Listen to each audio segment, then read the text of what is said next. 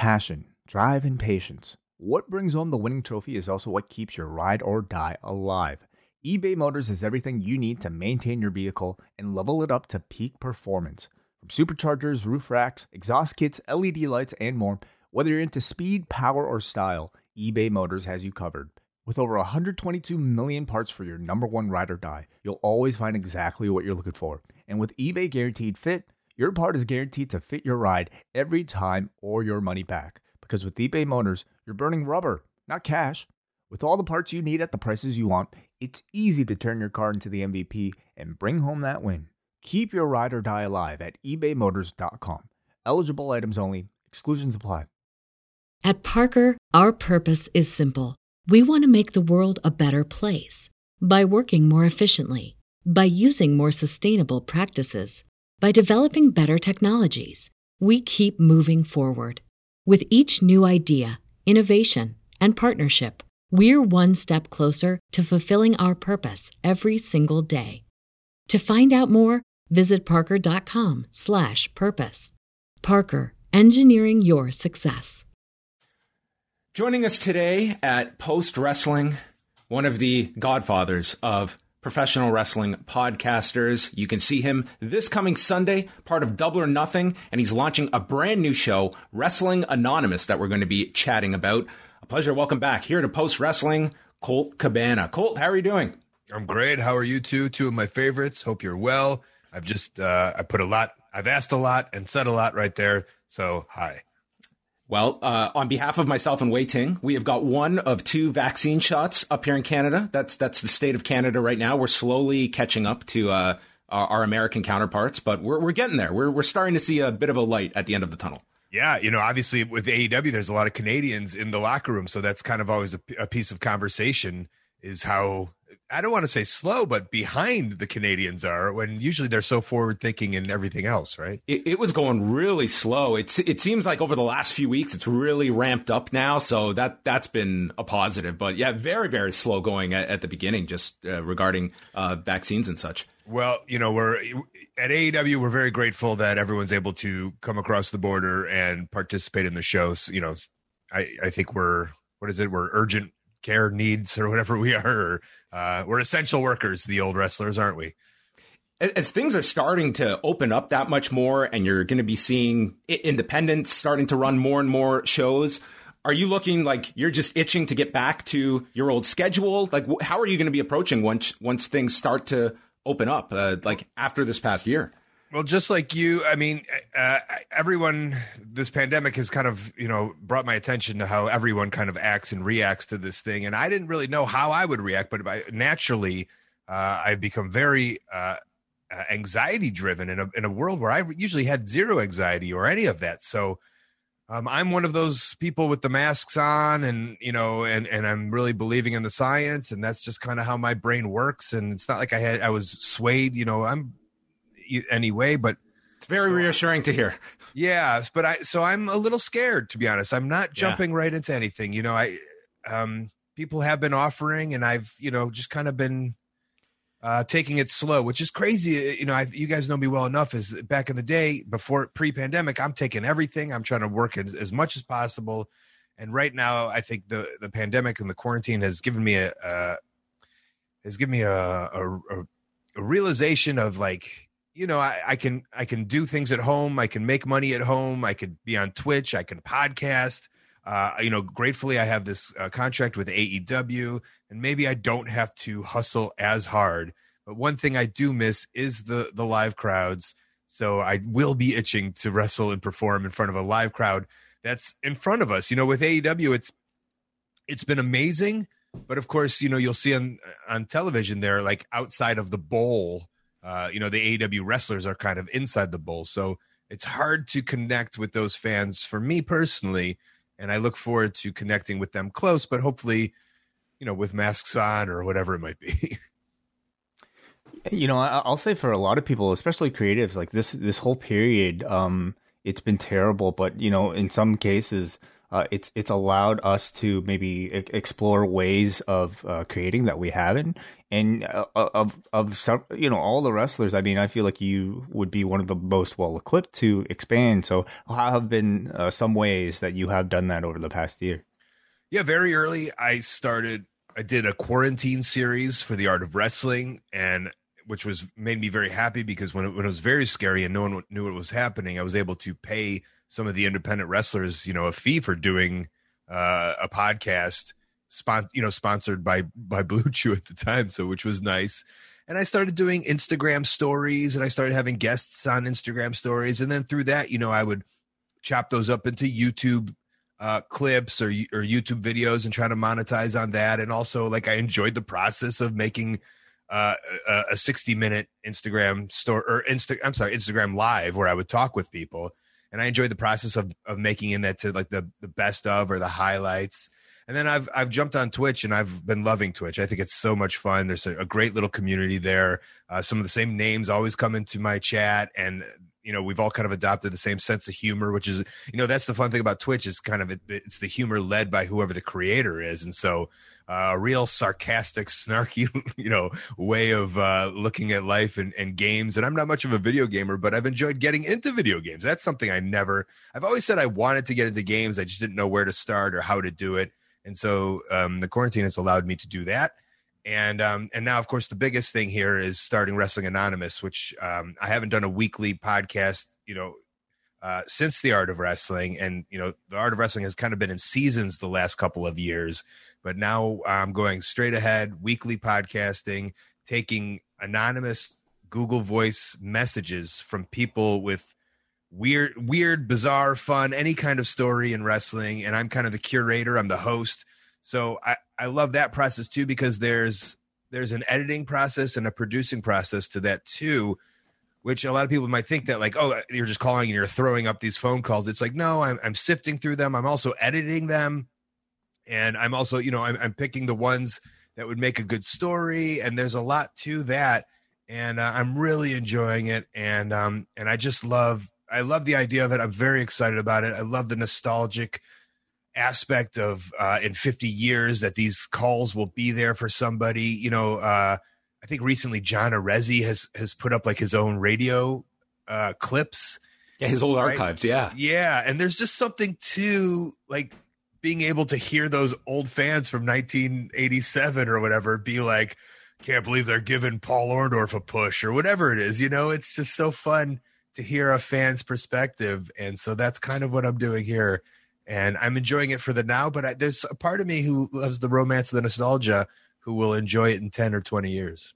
So the process is that fans have this number that they can just call in and they share the stories, and then you will be going through the stories and presenting a finished product on a weekly basis. Yeah, yeah. And uh, episode one is up already, and um, I, I titled it "Grandpa Haku" because my favorite call from the beginning is this this guy who brought his child to a show, and Haku was like, "I want to hold your one year old child," and Haku's just playing with the little kid and stretching his little hands and like like I don't caressing a child the way you wouldn't think of the monster killer Haku.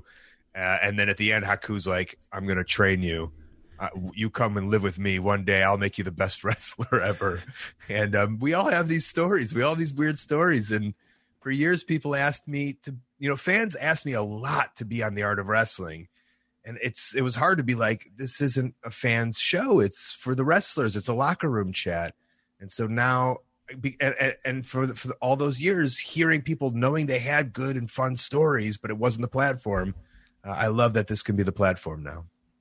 If you're listening to this concept and maybe not uh, sure of like how will this play out one of the best podcasts I heard this year was uh, the New York Times, the, the, their daily podcast. They did one episode where it was all centered around a similar idea where people that are, I think it focused mainly on parents during the pandemic being at home with their children. And they just had this line with the New York Times to call in. They could vent. They could share what they're going through. And it was unbelievable the depth of what these people were willing to share with no one else on the other line just to get this out of their system. It was unbelievable to me. Like it was really eye opening of like what people have inside that they just want to share to anybody on the other and, side. And I think that's the importance of the anonym anonymity. I don't know if that's the word of the anonymous anonymity. Yes, anonymity. There it is.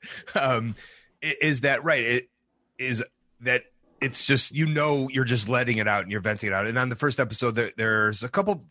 I've gotten a bunch of calls about about family deaths and friends deaths, and there was one about a tag team partner that had called up and was like about he called up and he's like called his old partner and it was like we want to you know I, I, think we should start a start back up and a couple weeks later he had passed and and this caller talks mm. about that process and the grieving process and of course what wrestling you know and all ties into wrestling um i i think one of the influ- there's a lot of influences for this show uh, over the years but i think one of them was a podcast i used to listen to called love and radio um and they once did a wonderful story on a- uh, Adrian Street, and I recommend going to find that. Um, but Love and Radio had a hotline uh, podcast. It wasn't every week, but every now and then they would just call. Uh, the host would host a an anonymous hotline uh, calls, mm-hmm. kind of in this in a similar way. And I always loved that episode, and I think there's um, a weekly aspect to it. So, uh, yeah, I, it, right. I, I, think it's it's bigger than wrestling, like you said. The New York Times and and uh, NPR type radio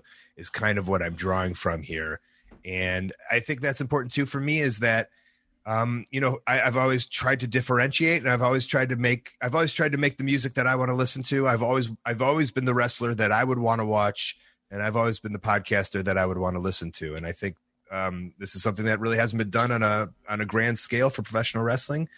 And so, uh, just like the art of wrestling, when I said, "Who's going to do this show?" Oh, I guess I'll do it. Uh, the same thing has happened.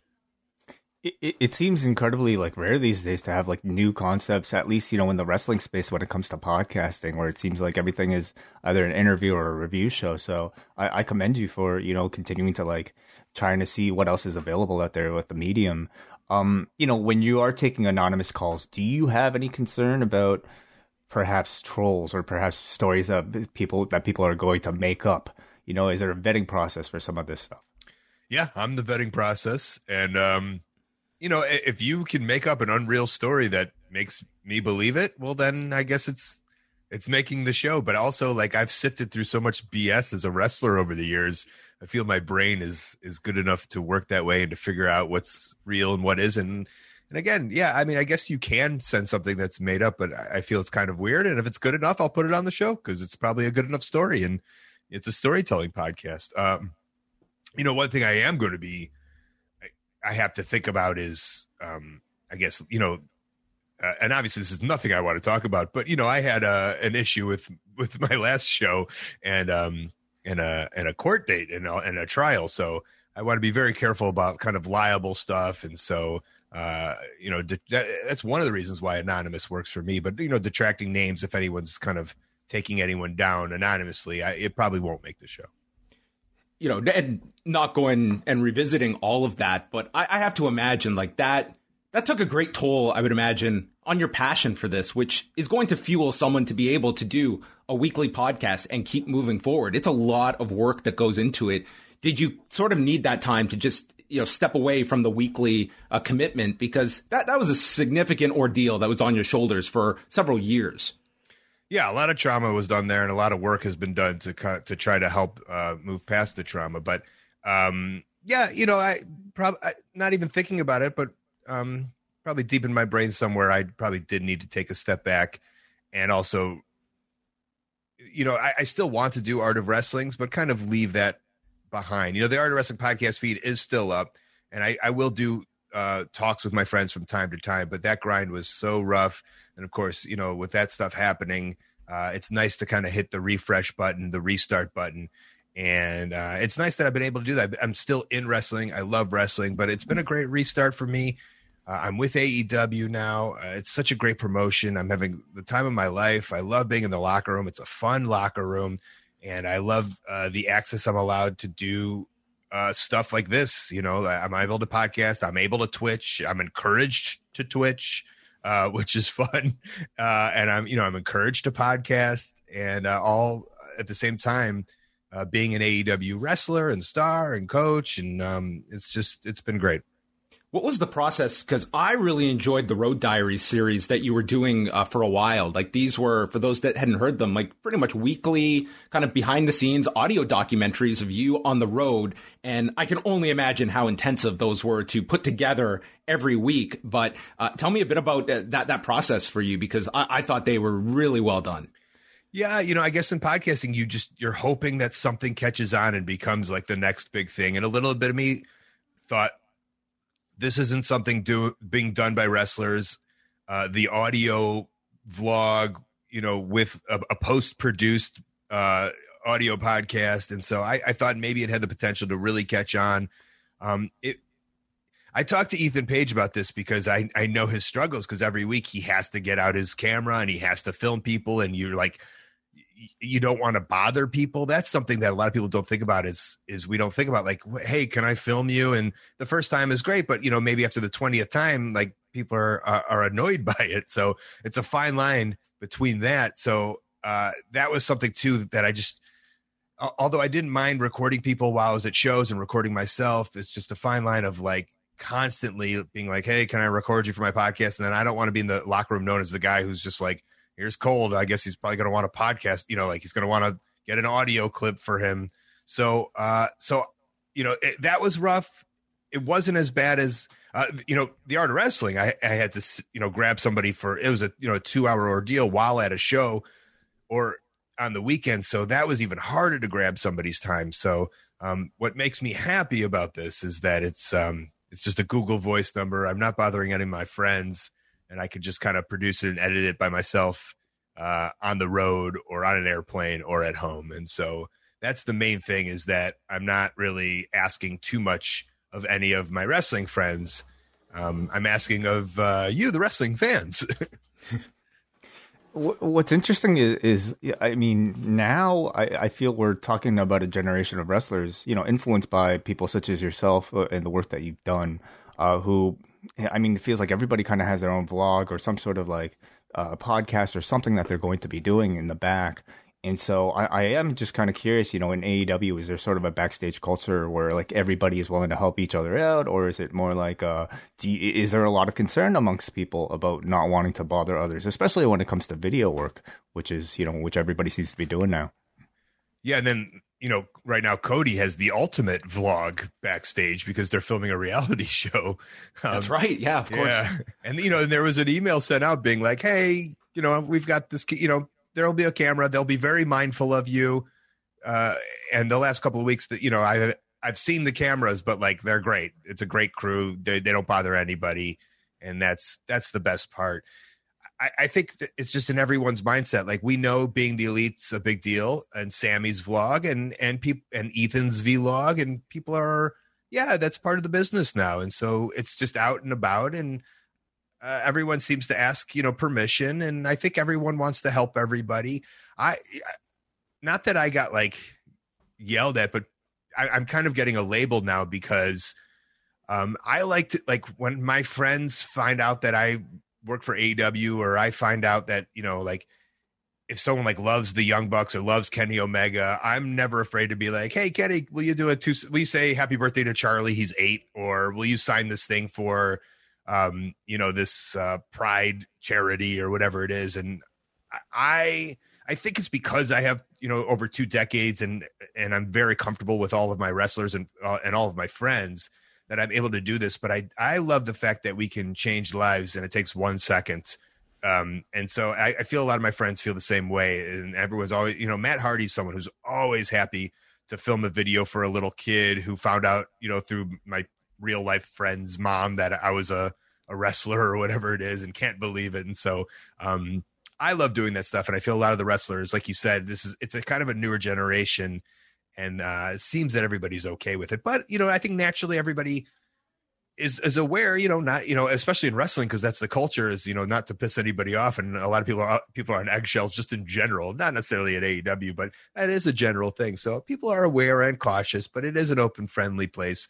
That uh, I think everyone's willing to kind of do anything for anyone, which is cool. But also, I look at a different aspect. You know, I'm not one of these uh, rookie wrestlers. You know, I've I've been around for so long, so I feel very confident and comfortable. So I can't speak for the person who's a three year wrestler who's on dark who isn't contracted who has a vlog but is scared to do it you know so i have to look at it from their their end too yeah it, it almost feels like now if, if you're someone breaking in and you are that that three year wrestler like this is such a huge part of, of the game and and i looked at just kind of the mentality of maybe some of your forward thinking wrestling schools that could be introducing a lot of like this kind of technical training that yeah we can spend all these hours in the ring but it's also video editing. Like that's a huge part now. Uh, like it's it's pretty much it's you're no longer an outlier. It's like this is kind of mandatory that you are trying to get a presence for yourself out there and it can be very difficult yeah but i as i teach when i do wrestling classes or whatever it is you have to be great at wrestling like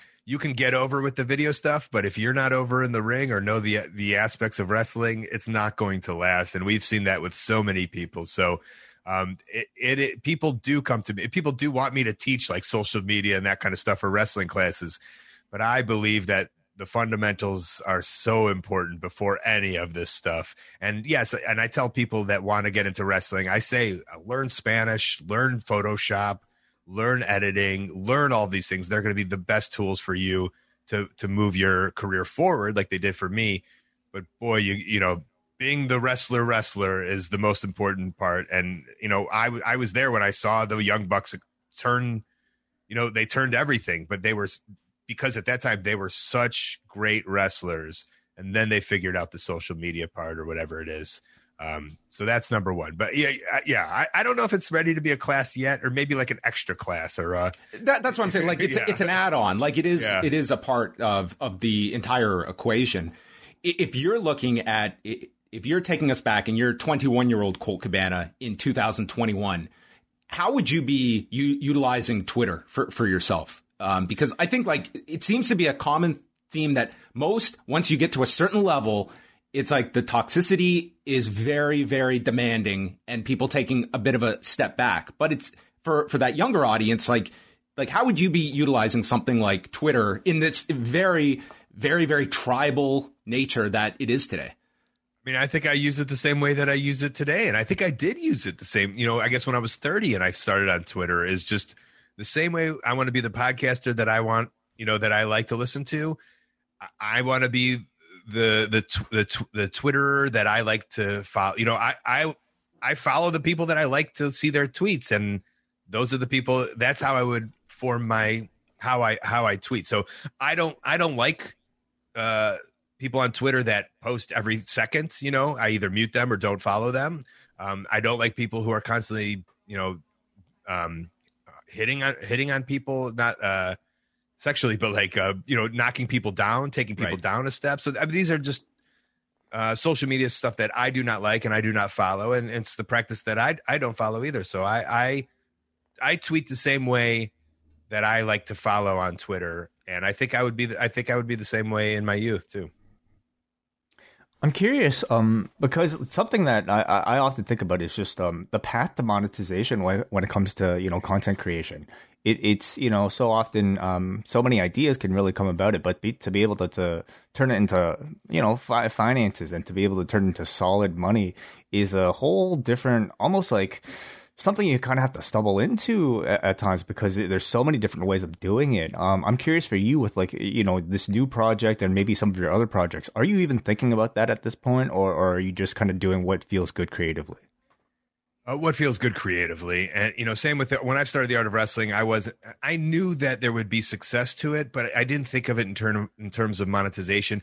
And same with wrestling. Like i knew that there would be success to wrestling you know uh, if i stuck with it when i was 18 years old but i never i just never thought of the money aspect. And this is the same i'm trying to be the I, I don't want to lie to you and say it's not you know fully for monetization because i know I, I now have the tools to realize how it's done. And i and yes i'm trying you know hopefully this podcast becomes huge and that happens.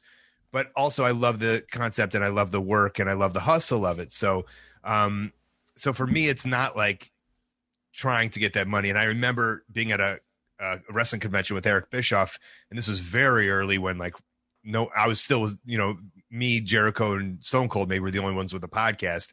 And he was like being like well if i can't make six figures there's no point. And i was just like well then what do you I, I don't know what to tell you. Like I started a thing, it took off, and now I make some money. But like, you know, it was it was passion driven. I I I can't help you. I don't know what to tell you. And and luckily, you know, I guess he's I don't know what 83 weeks does, but I'm sure it's he does fine.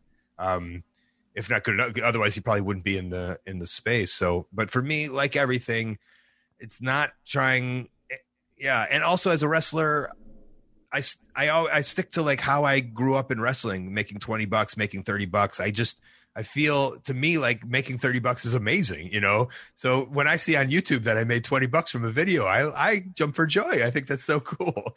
Um, and then, you know, when you've put up a thousand videos and if they make 20 bucks, then all of a sudden it's like, whoa, this stuff kind of adds up. And that's, that's the exciting part for me is uh, making it. And then like, you know, maybe a couple years later, you see like, whoa, hey, I make money at this. This is nice.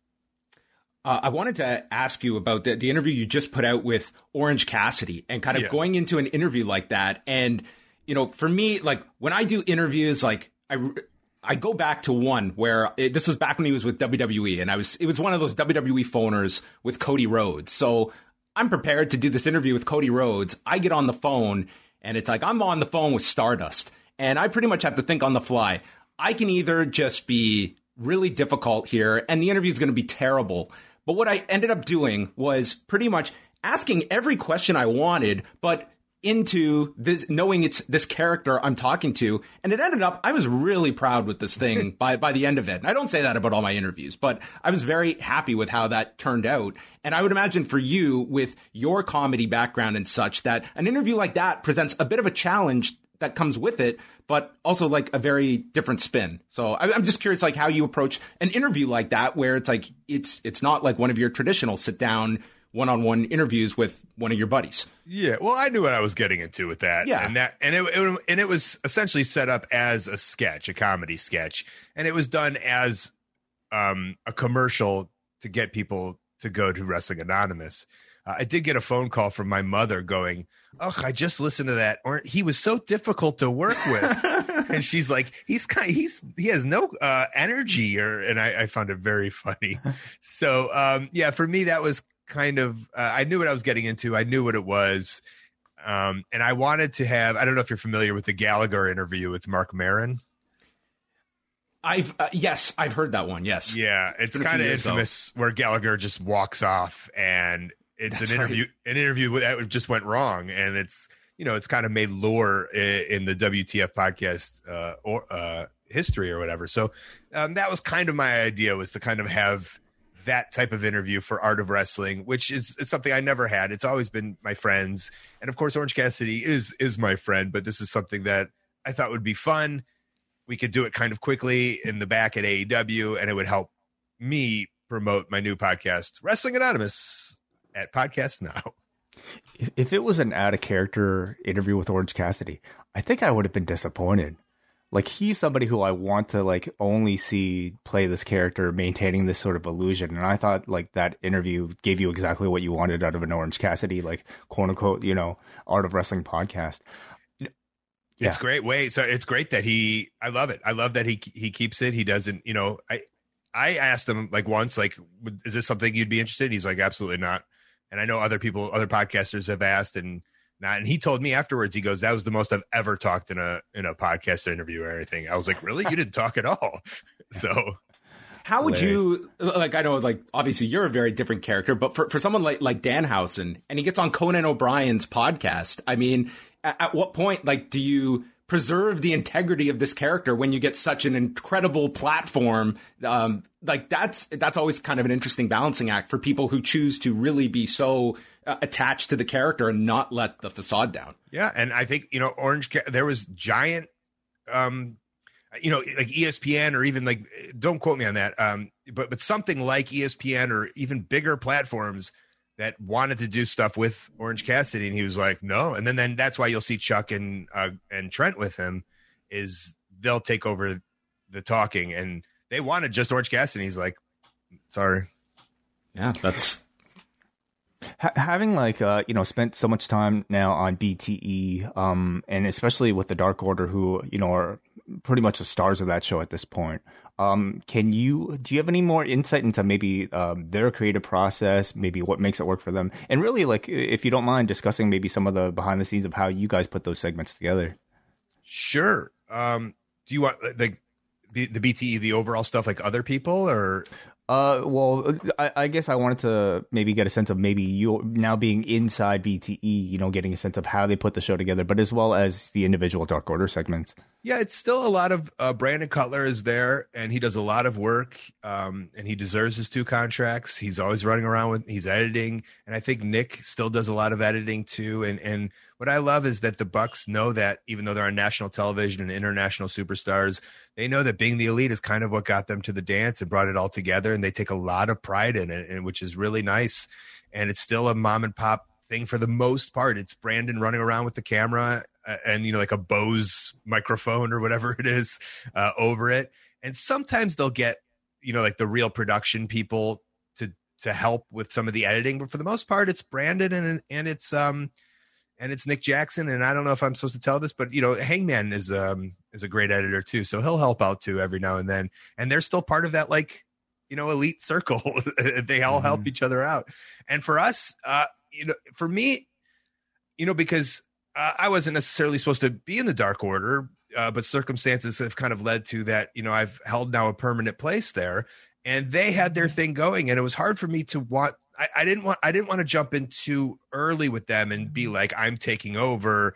I'm the guy, you know, or not the guy, but like I'm the haha guy and I have ideas. So I, I was very quiet and I kind of slowly eased myself in and found a place because, you know, John and Alex and Uno and Stu, they all did such a great job of really going from nothing to something. They really made themselves, which is very important and it's it's something really that they should uh, have a tip of the hat to for making themselves on that show.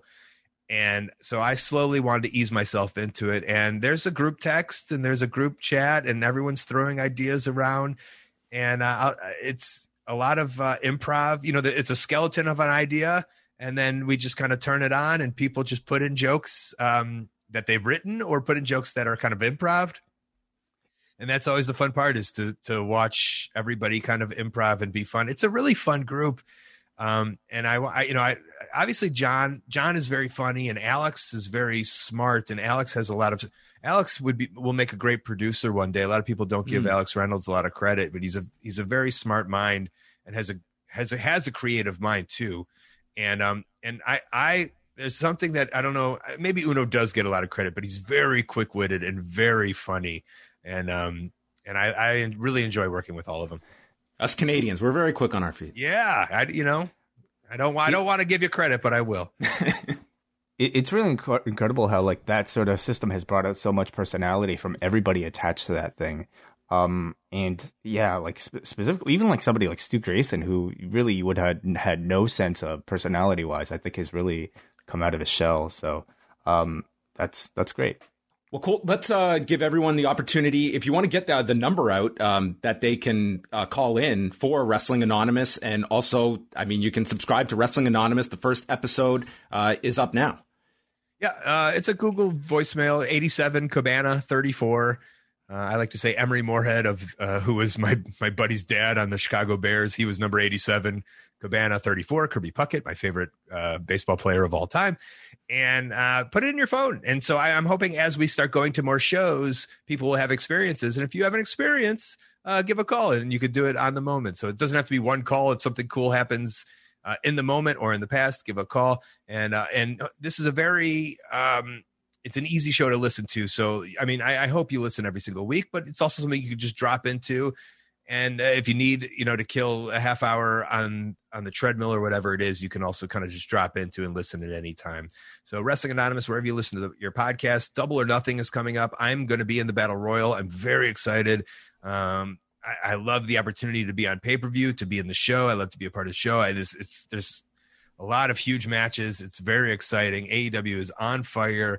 You know, we're by ourselves. I was gonna say we're by ourselves now on Wednesday night, but now I think we're gonna be on Friday night this week. And there's a lot of stuff with the NBA playoffs. But and then of course the move to TBS, which is coming. So uh, it's it's an exciting time to be a wrestling fan, and I love being a part of it. The King of Spades in the Casino Battle Royal. Yeah, every everybody everybody had everybody was given the graphic with them as, as, King of Spades, but I thought it would be fun to on my Twitter to say that I was the King of Spades, even though everybody has the same graphic. Well, Colt, uh, thanks so much for uh, jumping on with us, having this uh, extended chat with us. All the best of success uh, with, with, the podcast. I know a lot of people are going to be very intrigued by uh, th- this new format, and it sounds like a really, really interesting concept uh, that we look forward to checking out. Well, thank you very much. And once again, I love what you guys do. It's so great. It's a great, you you guys are a great success story in pro wrestling, and you're two of the best. So, congratulations and keep it up.